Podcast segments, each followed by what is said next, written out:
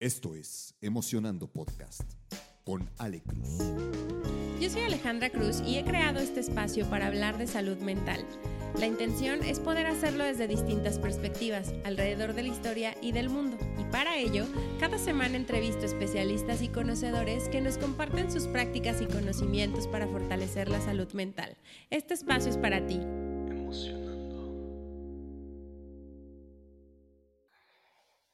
Hola, bienvenidas, bienvenidos a otro episodio corto de 7 días para la salud mental. Y hoy vamos a hablar de mitos que hay alrededor de la salud mental. Este tema me encanta porque aunque pareciera que hoy hay mucha más apertura y accesibilidad a la salud mental, muchos de estos mitos siguen existiendo en bastantes entornos sociales. Y por eso hice una listita de 5 de ellos, que son de los que vamos a hablar el día de hoy, ¿no? El primero de ellos a mí me parece... Más bien, el primero de ellos me parecía que era algo que ya no estaba tan vigente hasta que hace un tiempecito alguien por ahí me contestó eso. Entonces, me parece que está más vigente de lo que pudiéramos pensar. Y este primer mito es el que vive alrededor de que las personas con problemas de salud mental son locas.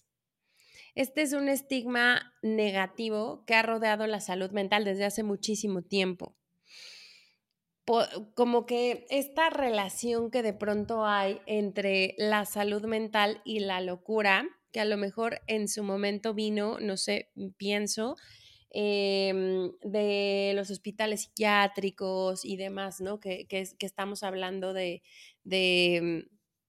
necesidades particulares o problemas particulares respecto a la salud mental, encasillaba a que las personas que llegaban a tener una dificultad, más todo el alrededor lleno de silencio sobre lo que estaba pasando y lleno de desinformación, pues llevaba a pensar que los problemas de salud mental tienen que ver con locura, con que algo te pasó en el cerebro, algo está faltando, algo se deschavetó y entonces ya eres un loco o una loca si tú tienes un problema de salud mental y si lo aceptas, ¿no? Pero la realidad es que los temas relacionados con la salud mental, que ya ni siquiera me gusta llamarlos problemas de salud mental, simplemente los temas alrededor de las dificultades que hay en la salud mental, son situaciones que afectan las emociones, el pensamiento y el comportamiento, y que con un tratamiento pueden ser tratados con éxito.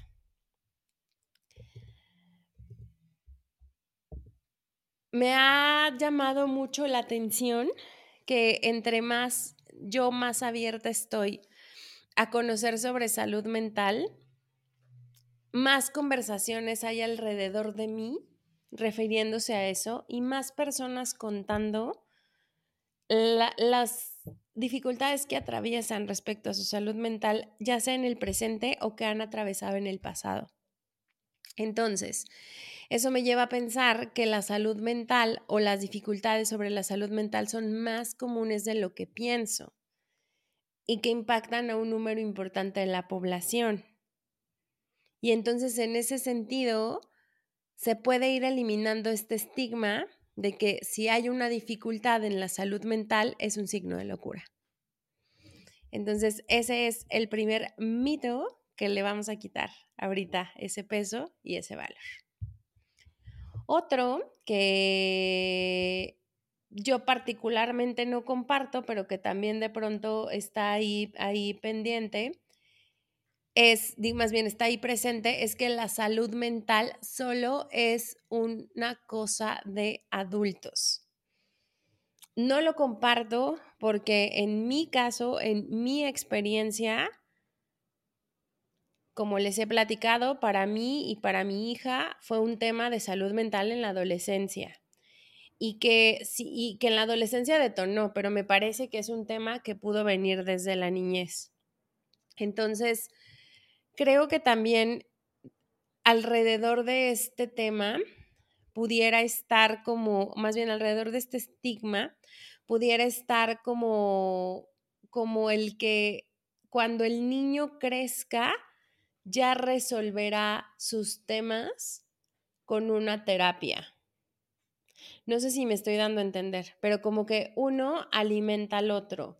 Y entonces seguimos viendo a la salud mental como un tema correctivo más allá de un tema preventivo. Que obviamente si se atienden los primeros años o si se prevén los primeros años, tiene más posibilidades de brindar recursos y desarrollar capacidad emocional antes. Les pongo este ejemplo porque platicaba el otro día por ahí con alguien que conozco que tenía una como inquietud acerca de la salud mental de un niño de 6 años, creo, si no mal recuerdo.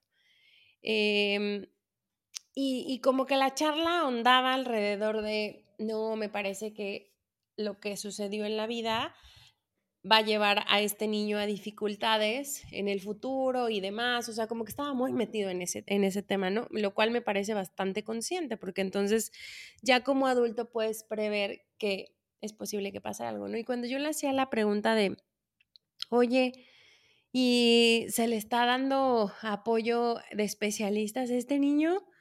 Sabiendo que hoy está atravesando una situación bien complicada, la respuesta era, pues no, justo este tema. No, ya mientras crezca lo resolverá.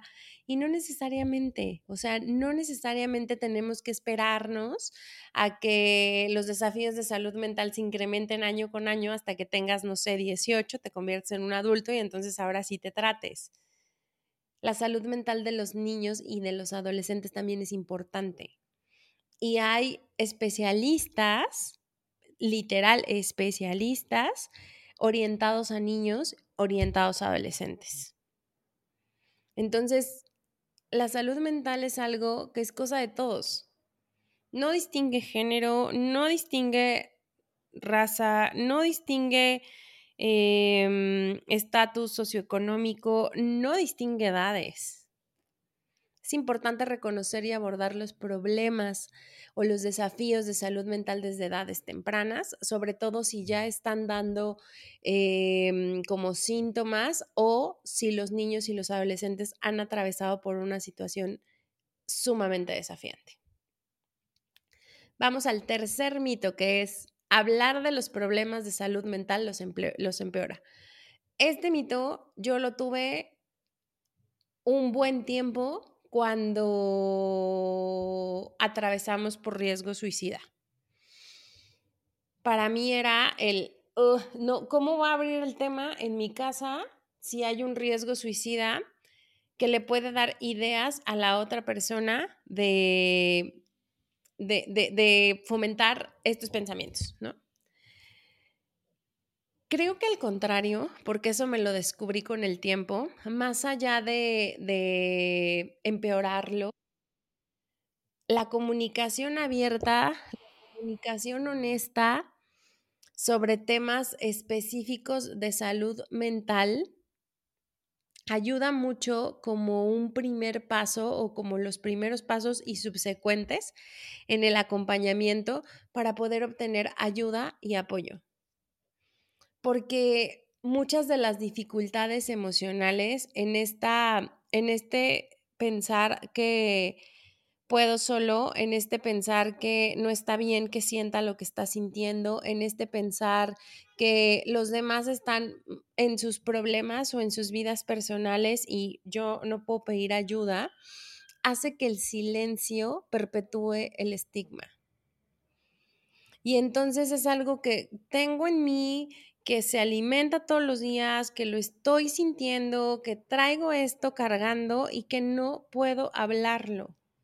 Entonces, al contrario, hablar de los desafíos de nuestra salud mental nos va a ayudar mucho a poder entender, a poder saber que no somos los únicos, a poder encontrar una comunidad, a poder inclusive encontrar apoyo cuando sea necesario. Entonces, hablen de los desafíos que están atravesando respecto a su salud mental. Otro tema u otro mito que también ha llevado mucho, creo que al miedo, en especial al miedo, es que las personas que atraviesan por un desafío de salud mental son violentas. Al asegurar que eso está pasando y que hay una correlación, otra vez se vuelve a generar como una separación y una segmentación. Porque no, qué miedo, no me voy a acercar a hablar con esta persona de este tema porque seguro reacciona con mucha irritabilidad, ¿no? ¿Y por qué digo irritabilidad? Porque irritabilidad es uno de los síntomas comunes que comparten muchos malestares psicológicos. Entonces, sí puede ser un comportamiento consistente, pero eso no hace exactamente que la persona sea violenta. Es un tema como de manejo de emociones o de control emocional. Entonces, este mito nos lleva a la separación y al final ni siquiera hay como 100% de pruebas de seguir construyendo o aportando este estigma y a tener un miedo injustificado a acercarme. Y la última, que esta la he aprendido mucho en los últimos meses, es que la salud mental, o sea, el mito es que la salud mental es solo una cuestión personal.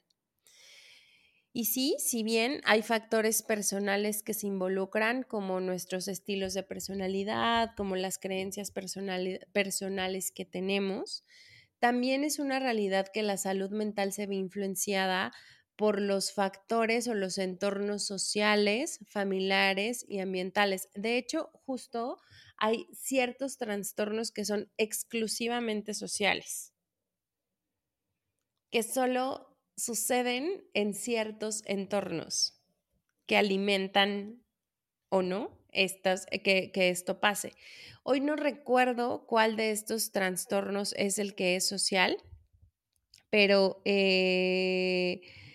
lo sé porque me lo compartió por ahí una amiga que es psicoanalista mientras estábamos hablando de un caso ahí medio crítico que nos enteramos y que traía como entre todos estos desafíos de la salud mental 2 o 3 trastornos a la vez. Y justo ella me decía, es que hay trastornos que son de la persona y hay trastornos que suceden por los temas sociales. Entonces ahí aprendí este tema. Pero bueno, el punto es que el apoyo de la comunidad, el acceso que se pueda dar a los servicios de salud mental son cruciales para el bienestar. Ya sea un apoyo público, ya sea un apoyo privado, ya sea que tengamos hacia dónde pedir ayuda, pero este apoyo o esta comunidad o esta accesibilidad a estos servicios de salud mental marcan la diferencia dentro de las zonas o dentro de los entornos sociales donde estamos llegando, ¿no? ¿Cómo se los puedo poner más como claro, más como ejemplo? Como parte de Centro Sanamente, que yo veo mucho la parte relacionada con las empresas, pero como parte de, hay un enfoque importante en la parte social. Y hemos estado como explorando de qué forma podemos contribuir en un impacto más amplio a la accesibilidad y a llevar recursos de salud mental a distintos escenarios, ¿no? Y aunque hay un camino súper intenso y súper largo a explorar, de las primeras cuestiones que poníamos como en las conversaciones era, imagina una comunidad por allá, no sé, Puebla, me imagino, donde si tú llegas como psicoterapeuta, pues va a ser un tema de quién es usted y por qué le tengo que contar mi vida, ¿no? ¿Cómo podemos acercar la salud mental a esas comunidades? Entonces ya de pronto tuvimos como una lluvia de ideas y demás, y bueno, estamos ahí como gestando ciertos planes y lo que sea, pero el punto que les quiero decir es que hay muchos entornos sociales en donde estos son temas de los que ni siquiera nos pasan por la mente. Pero como ya platicamos que la salud mental no distingue entre razas, géneros, niveles socioeconómicos, entornos sociales, las tendencias pues rondan por lo mismo. Entonces, el hecho de que no haya conocimiento o acercamiento o accesibilidad a los temas de salud mental no significa que los desafíos de salud mental no estén sucediendo. Para poder como aportar a borrar este mito de que la salud mental es solo personal, sí es importante poder ver de qué manera podemos seguir contribuyendo para acercar la salud mental cada vez a más y más y más y más entornos. De distintas formas, pueden ser charlas, pueden ser conversatorios, pueden ser terapias grupales o talleres grupales, puede haber como muchas maneras. Pero creo que ese es un punto importante porque el acercar los recursos de salud mental a entornos donde no se conoce puede en mucha medida aportar a que en el futuro las dificultades de salud mental sean menores en esa comunidad.